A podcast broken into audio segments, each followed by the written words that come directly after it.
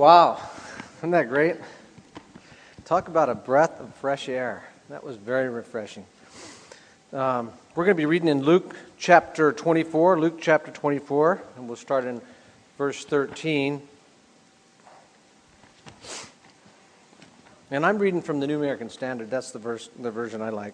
You might be reading from the New King James. It's not significantly different.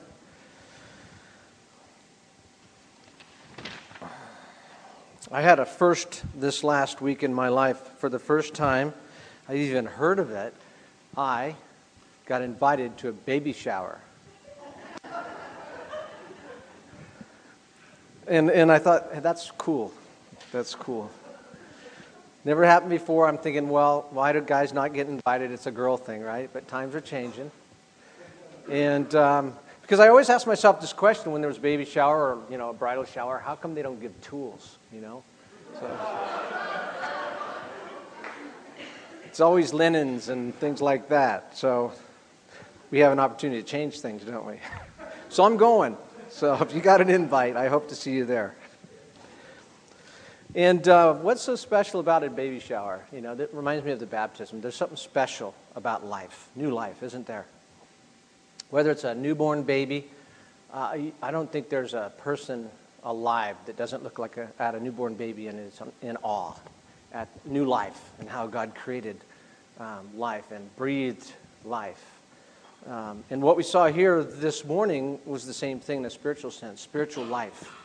And there's something exciting about that. I can remember when my firstborn, I was there, I got to cut the umbilical cord, Corey's, and um, looking at that child, I'm thinking, you know, God gives talents to people. You don't know what they are when they're born, do you? Well, when a person gets spiritual life, they're given spiritual gifts. And so with my daughter, it's, you know, you, you try to experiment with different things with your child to find out, well, what are they going to like? What are they going to take to? And I can remember I wanted to learn to play the piano, so I got a keyboard, and I could mechanically play the notes, and then she wanted to try it. I didn't want to let her. Boy, was that a mistake because she was. I remember when that movie came out, um, Beauty and the Beast. She watched that movie, and 20 minutes later, she was playing it on the keyboard with nobody teaching her. I think, wow, that's something that God gave her. that's a talent that God gave her. And once you discover that, you want to feed it, right? Why? Because it glorifies God. Well, these individuals have spiritual gifts, so it's going to be exciting to see what spiritual gifts they have and how they use them to glorify God. And you know, my daughter, she likes playing the piano.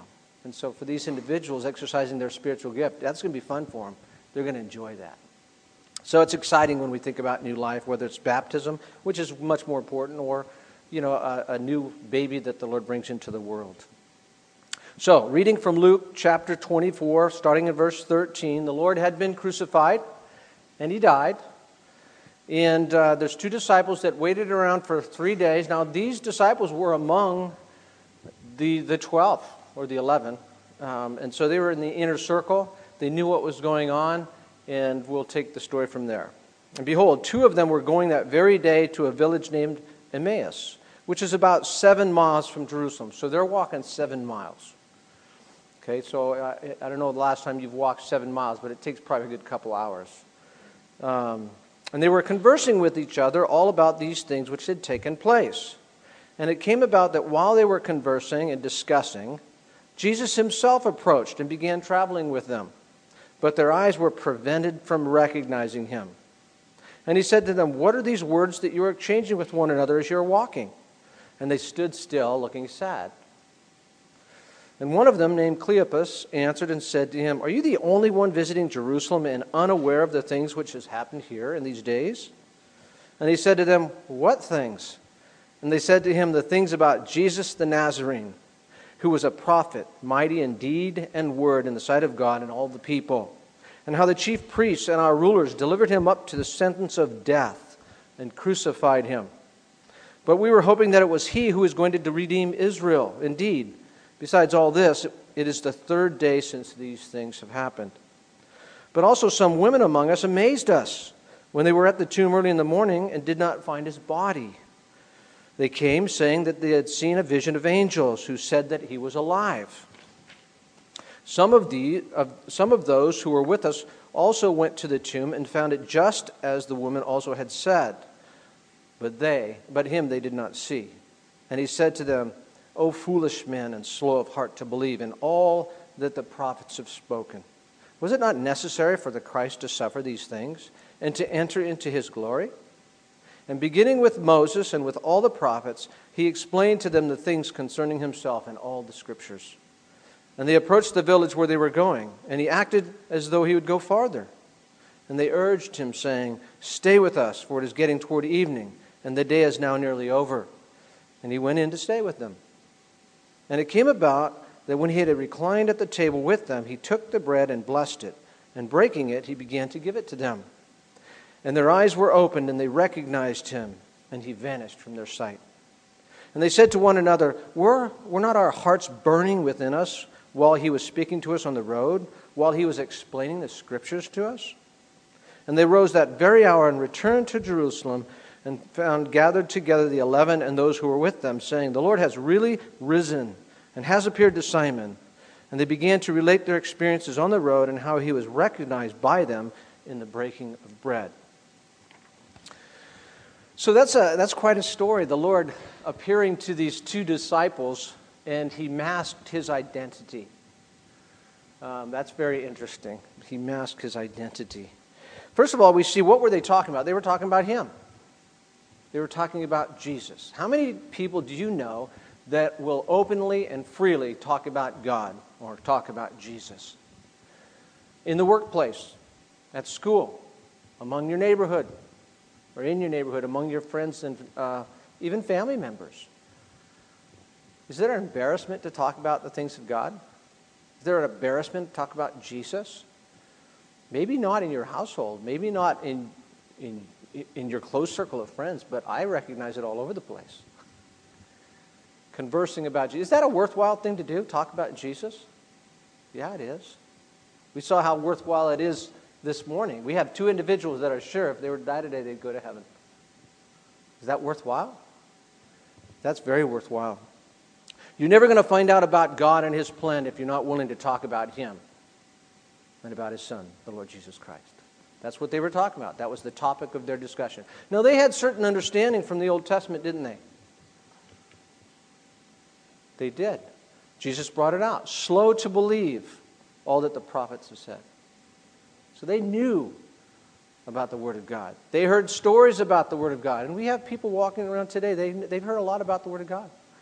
They've heard a lot about heaven, a lot about hell, a lot about the Easter story, the resurrection, a lot about the crucifixion, a lot about creation, a lot about Adam and Eve, about the Noah's Ark, a lot about the Word of God.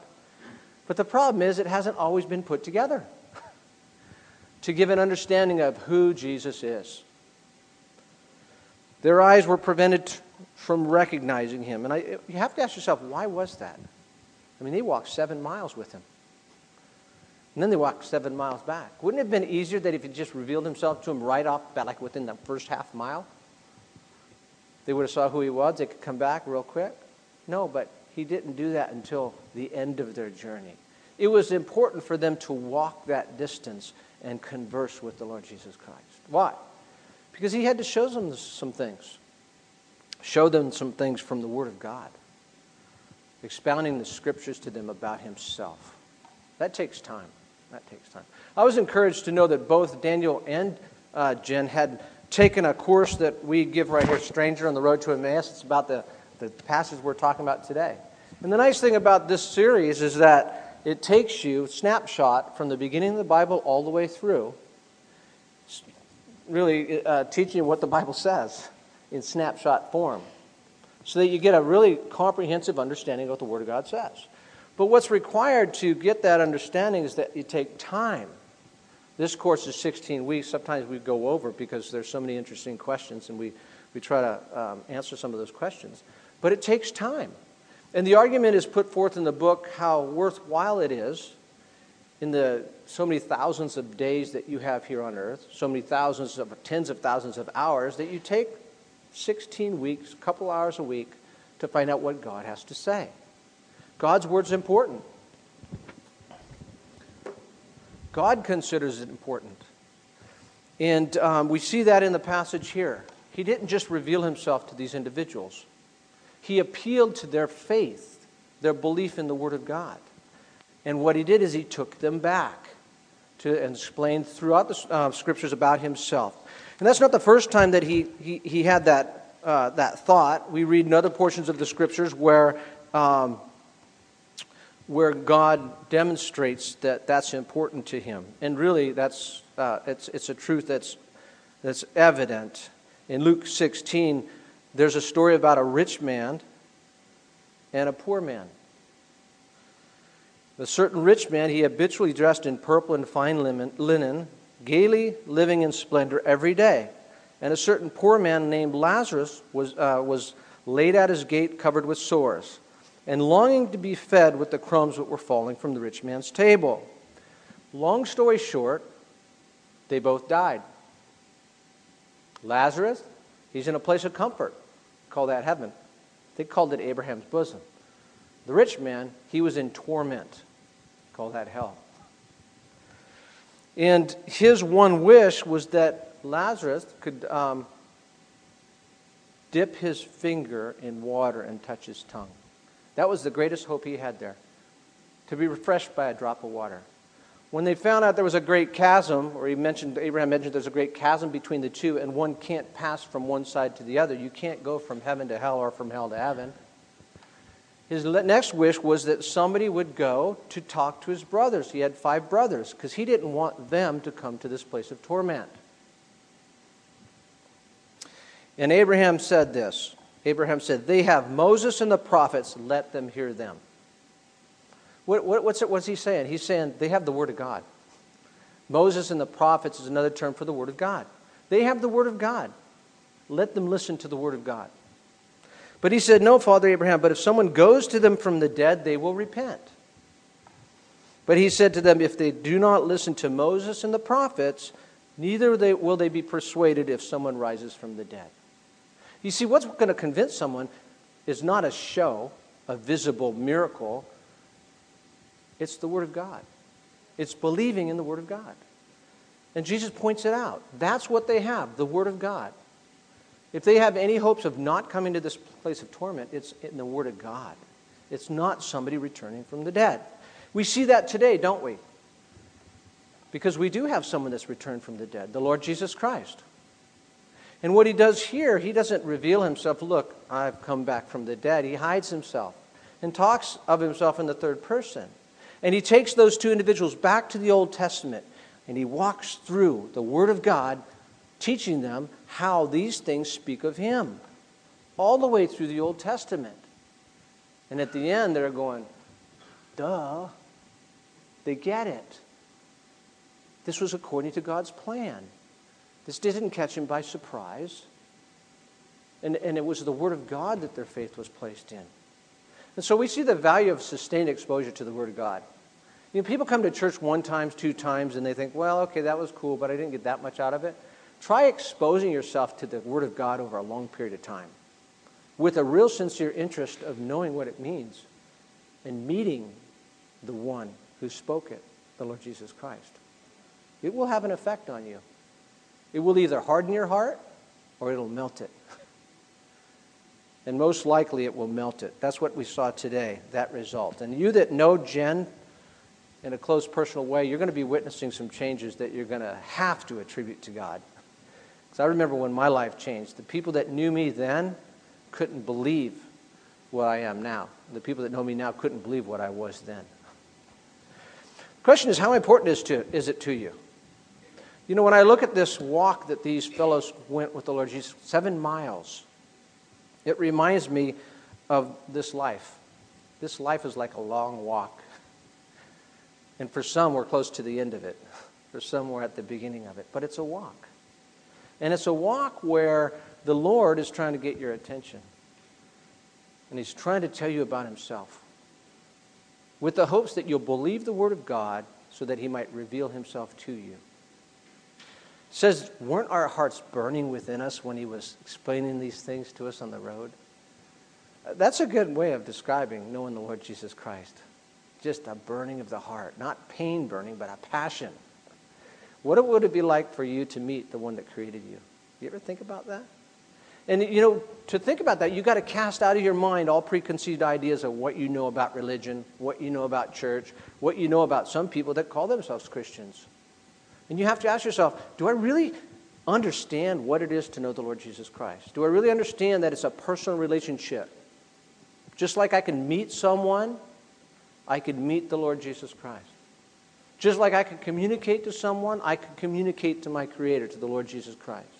And just like I can listen and have them communicate to me, that same thing can be said of the Lord Jesus Christ. But it's on His terms, and He lays out His terms in His Word. So that those that do want eternal life, that those that do want to know Him, they have the tool whereby they can. They have the information. These individuals, they had the information, but they were slow to believe, slow of heart to believe. So Jesus walked them through it and reminded them of all the things. I think of Jen's story and even Daniel's. They've heard of these things since their youth, right? And you can thank their families for that. And behind them, you can thank God for that. But they hadn't put it together until they took a walk with Jesus. When they took a walk with Jesus, that's when they realized that they're talking about Him, a person. And as they put their faith in that and understood that and believed that, that's when Jesus revealed himself to them. And that's when their hearts burned within them. Wow, eternal life. I have it. No one can take it away from me. Old things have passed away. Behold, new things have come. That's exciting. That's exciting. I can remember uh, my old friends telling me, I don't want to become a Christian. Why not? Well, because you can't go out with the girls, you can't smoke, you can't drink. All these things you can't do. And I sort of blew him away because I said, I could do all those things, and I'm a Christian. What? No, you can't. Yeah, I can. What kind of Christianity is that? I said, Well, I could do it, but I don't. Because I don't want to do it, but I could if I wanted to. The difference is that God gave me a new heart, new desires. I don't have the desire to do those things. So, what's better? You that has the desire to do these things that are destructive to you and to your soul, and think you're happy doing it, or me with a new heart that I don't want to do those things that are destructive to my soul, and I take pleasure in doing those things that are good for my soul. Which one's better? I'd rather have a changed heart. you know? And so, new life, new heart, new creation. If you know Jen, you know Daniel, you'll see that change and you'll see it progress. I can remember when I first came to know the Lord and I came home with a story similar to that one. Except for I wasn't born in a Christian home, didn't know the difference between the Old Testament and New Testament. And my mom and my sister thought, ah, this is just a passing fad. It'll go away. That's just Eric. He jumps into things both feet. Right? That was in 1981. So it's been a long, long, uh, long time. So it's a permanent change in life. Change in life. So I want to ask you this morning would you be willing to take a walk with the Lord? Would you be willing to take a walk with the Lord. Why are you here on earth? This is one of my favorite passages. I guess I have a lot of favorite passages, but I want to focus on one portion of this, this verse. It'll tell you why you're here, but it, there's an important point at the end. It says in Acts 17 24, the God who made the world and all things in it, since he is Lord of heaven and earth, does not dwell in temples made with hands. Neither is he served by human hands as though he needed anything. Since he himself gives life or gives to all life and breath and all things. And he made from one, that would be Adam, every nation of mankind to live on all the face of the earth, having determined their appointed times and the boundaries of their habitation. What year, what day were you born? That was determined before you were born by God. What day will you die? Also determined by God. That's an appointment you will not miss. He's predetermined that the boundaries of your habitations. You're here, obviously, in Fremont, so for the time being, this is the boundary of your habitation. Maybe you've gone, as, like me, as far as Brazil. I lived in Brazil for nine years. That was part of the boundary of my habitation where God had designed that I would live. Now I come back. That's all predetermined beforehand by God. And this is the reason that they should seek God. That's the purpose you're here on earth. That's the reason why He gave you life. That's the reason why he set the boundaries of your habitation. And that's the reason why he set a time limit. your times, beginning and ending, that you might seek him. Because he's in the business, like I said it before, of populating heaven. populating heaven with people that want to be there, not that don't want to be there. And so you're not going to find people here trying to strong arm you into heaven. It's your choice. But we want to be here for you to explain the way. That they should seek God if perhaps they might grope for Him. That's seeking with a passion. And finding Him, and here's the key I want to emphasize this though He is not far from each one of us. You see, He was disguised to those two disciples, their Maker, their Creator, the Savior, the Messiah was not far from them, and they didn't know it. They didn't know it until they put their trust in the Word of God. And then He revealed Himself. And so I want to encourage you this morning God's not far from you, He's within your grasp. And He wants to reveal Himself to you, but it's only going to be by faith in His Word. And comes from believing what He said. And I don't think people realize when they don't believe what God says that they're really calling God a liar. When God says that I deserve to go to hell because of my sins, and I don't think so, what I'm really saying, God's lying. That's how he sees it. That's unbelief. God says, Jesus said, I am the way, the truth, and the life. No one comes to the Father but through me. My brother thinks there are many ways to God. You know what he's saying? You're lying, God. Says in here, Jesus says, I'm the way, the truth, and life. No way to God but through me, and my brother doesn't believe him. He's saying it's a lie. And there's many other things that people unwittingly, by disbelief, call God a liar. God takes offense at that. And yet, for the person that believes his word, that sees his plan, he opens their eyes so that they might meet Jesus. So the question is what do you want? Do you want to know your Maker? Do you want to know your Creator? Do you want to have the peace of knowing that your sins are forgiven? And there's nothing hid from His eyes. That's the most important thing in this world. And if you have children, uh, and I've said this before, and I, a prayer that I've prayed that oftentimes um, has come back to, to reappear before me is, is whatever it takes. Whatever it takes. Lord, whatever it takes, I know I'm going to heaven. My wife knows she's going to heaven because we trusted Jesus for the salvation of our souls. We know that He died on the cross to pay for our penalty. And we're trusting 100% in that. But when we have children, it's up to them to decide for themselves. And you know, we know from experience that children can grow up in Christian homes, grow up in the midst of us in our church, and we might not perceive the difference, but they're not really saved. They don't really have a personal relationship with the Lord Jesus Christ. I tend to be a skeptical person, and I do not want my children to end up in hell. So I'll give the benefit to the doubt, but I won't communicate that to them. But my prayer has always been, Lord, whatever it takes, I want to see my kids in heaven. Whatever it takes. And the Lord, I think He said, You really mean that? Yes, Lord, whatever it takes. No matter what? No matter what.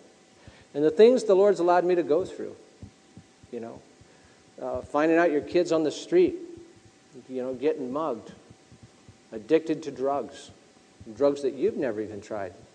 And I've tried some, quite a few. I just got the news day before yesterday. I, I see my son in the backyard. Ten minutes later, I get a call from his cell phone, and it's a lady on the cell phone. Is this Mr. Sharkin? Yeah. I don't want you to worry, but he's okay, but your son got in an accident. Nathan? Yeah. What kind of accident? Motorcycle accident. Where? 580 freeway. Is he okay? Yeah, I'll let you talk to him, but I don't want to take his helmet off until the paramedics come. So he gives him the phone. So he gets in an accident about 65, 70 miles an hour, and he goes and rolls and tumbles down the freeway in commute time. So you know there's a lot of cars on the road. Right? So I didn't want to tell Sandra, but I think I sort of had to. But I didn't let her go to the hospital because she's, uh, she, she's worried, worries a bit. She almost fainted when she saw his knee, but um, banged up pretty bad. Broke her wrist, possibly broke the other one in a full cast, uh, in a, a removable cast. His knee's got a hole in it down to the bone, about the size of a quarter. Rashes all along his back, and uh, in pain, a lot of pain. And um, and I said, when I saw him, I said, you know, the Lord had his hands around you, protecting you. You could be dead. He goes, Dad, I know that. He says, and I've given thanks to God for that. I know that He saved me. So the Lord's saying, Really? Whatever it takes? And as painful as it is to see it, yes, Lord, whatever it takes. Because we're talking about eternity. And I want my kids there. And whatever it takes. I learned a new word, and I'll, I'll close with this. It was called a codependent. Codependent. And there was, it doesn't, um, what's that mean, a codependent? Codependent is when you have someone like an addict, or it could be a disobedient child, and you help them to be dependent. Um, that's right word. I don't know if I'm explaining it right. What you do is when there's consequences to those decisions they make, like an addict, there's consequences, like, you know, uh, not wearing your jacket on a motorcycle, wearing shorts on a freeway, consequences. When you quickly run to alleviate those consequences, and that's a parent's natural, you know, reaction, isn't it? You're a codependent. You're helping them to be a dependent. You're helping them to be an addict. You're helping them to be disobedient. You're helping them to make bad choices. Why? Because you're trying to alleviate the consequences. God doesn't, God uses those consequences to reach people. And so, real love, as hard as it may be, is to let them experience the consequences of those decisions and let God have His way so that they might meet the Lord Jesus Christ. And that's my prayer for my kids. It's a hard stand, but and it hurts, but I, I know by the Word of God. That's what's important. Okay. So let's give thanks for the baptisms today, and let's pray. Lord Jesus, we do praise you and bless you that you're in the business of changing lives. Lord, that you're on the road waiting for those that are willing to take a walk with you, that you might show yourself to them through the scriptures and then reveal yourself personally to them. I pray for everyone here, those that don't know you, that they might not leave with a misunderstanding of what it is to know you. And I pray that there might be a, a desire a seed planted in their heart to come to know you, Lord. We do thank you so much for the baptisms for Jen and for Daniel. We do pray that you would uh, reveal yourself in special ways in their lives, that their lives might be filled with joy, that you might be glorified, and that people around might know, wow, I'd like to have what they have. We do ask it in Jesus' name. Amen.